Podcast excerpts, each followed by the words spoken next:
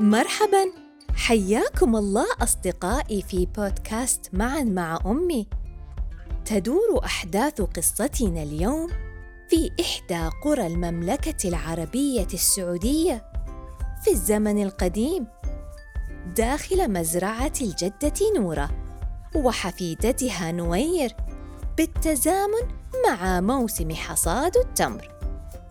فما حكاية التمرة العملاقة؟ لنستمع الآن إلى القصة سوياً ونعرف ماذا حدث.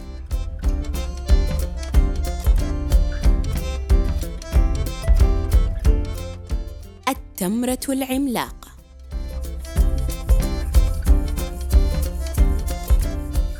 كان يا ما كان في قديم الزمان في إحدى قرى المملكة العربية السعودية فتاة اسمها نوير تعيش في مزرعة النخيل مع جدتها نورة وقطتها الصغيرة. كانت نوير تتعلم الزراعة والاهتمام بالنخيل من جدتها المزارعة التي تمتلك الخبرة الواسعة. حيث كان للجدة مزرعة ذات تسع وتسعين نخلة وفسيلة واحدة صغيرة لم تكبر بعد.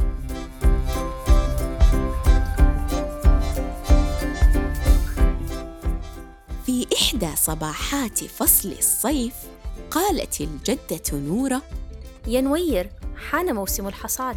هيا لنخرج ونجمع التمر.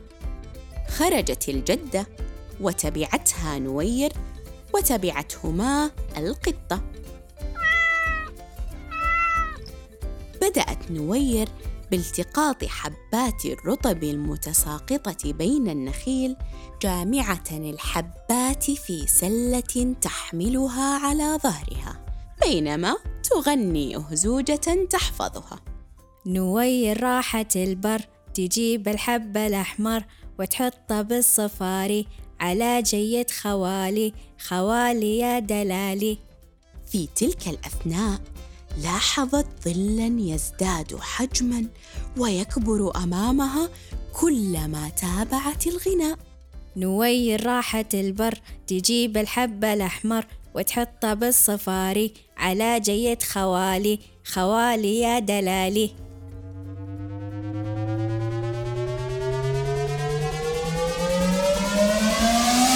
التفتت خلفها لتجد بأن الفسيلة الصغيرة كبرت وأصبحت نخلة. تعجبت نوير والجدة نورة وأصابتهما الحيرة وحاولتا الاكتشاف ما الذي يحدث. لكن وقت المغرب داهمهما فعادتا إلى داخل الكوخ بسلالهم المحملة بالتمر وبالأسئلة الكثيرة التي لم يجدا لها جوابا كيف يمكن لفسيلة صغيرة أن تكبر بهذه السرعة؟ وما السر خلف تلك الاهزوجه تحديدا؟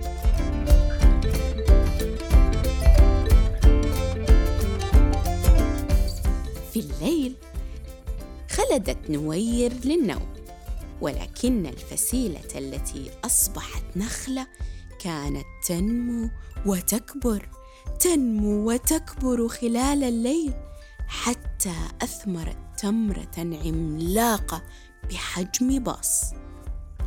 فسقطت التمرة من النخلة على الأرض. وسمع كل من في القرية دوي صوت سقوطها فاستيقظت نوير والجدة نورة والقطه وكل الجيران. تفاجأ الجميع بتلك التمرة العملاقة وفكروا ماذا سيصنعون بها؟ قالت الجدة نورة أقترح أن آخذها إلى المطبخ وأصنع بها ما لذ وطاب للجميع. فحاولت الجدة نورة حمل التمرة العملاقة. شدت وشدت ولكن التمرة العملاقة لم تتزحزح. نادت الجدة نورة جارتها حصة لتساعدها. شدت الجدة وشدت الجارة حصة ولكن التمرة لم تتزحزح. نادت الجارة حصة ابنتها لتساعدهم. شدت الجدة نورة وشدت الجارة حصة وشدت ابنة الجارة حصة ولكن التمرة لم تتزحزح.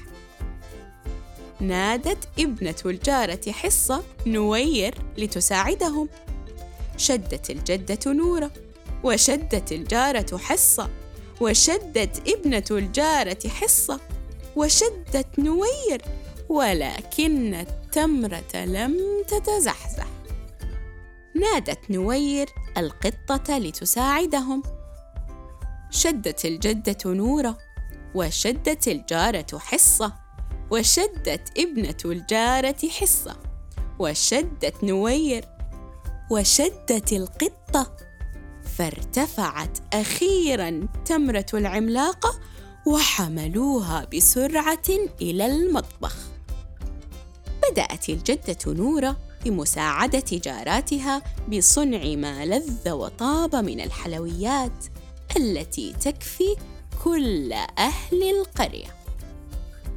صنعنا الكليجة بالتمر والحنيني المنكه بالبهارات والعصيدة بالتمر والسمن وكعكة التمر والقشد المزين بالمكسرات والمعمول.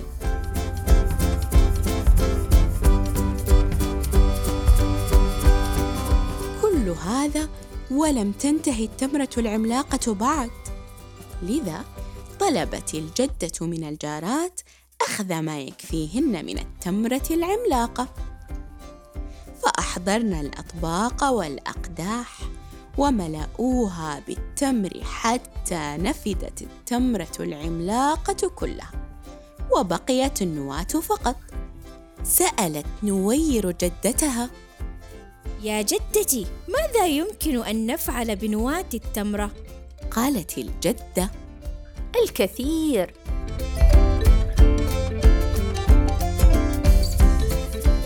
بعد سماعنا لقصة مليئة بالخيال.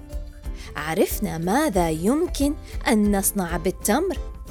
ولكن فكروا مع ماما كيف يمكن الاستفادة من نواة التمر. ولا ننسى أخيرا ما اعتدنا على فعله.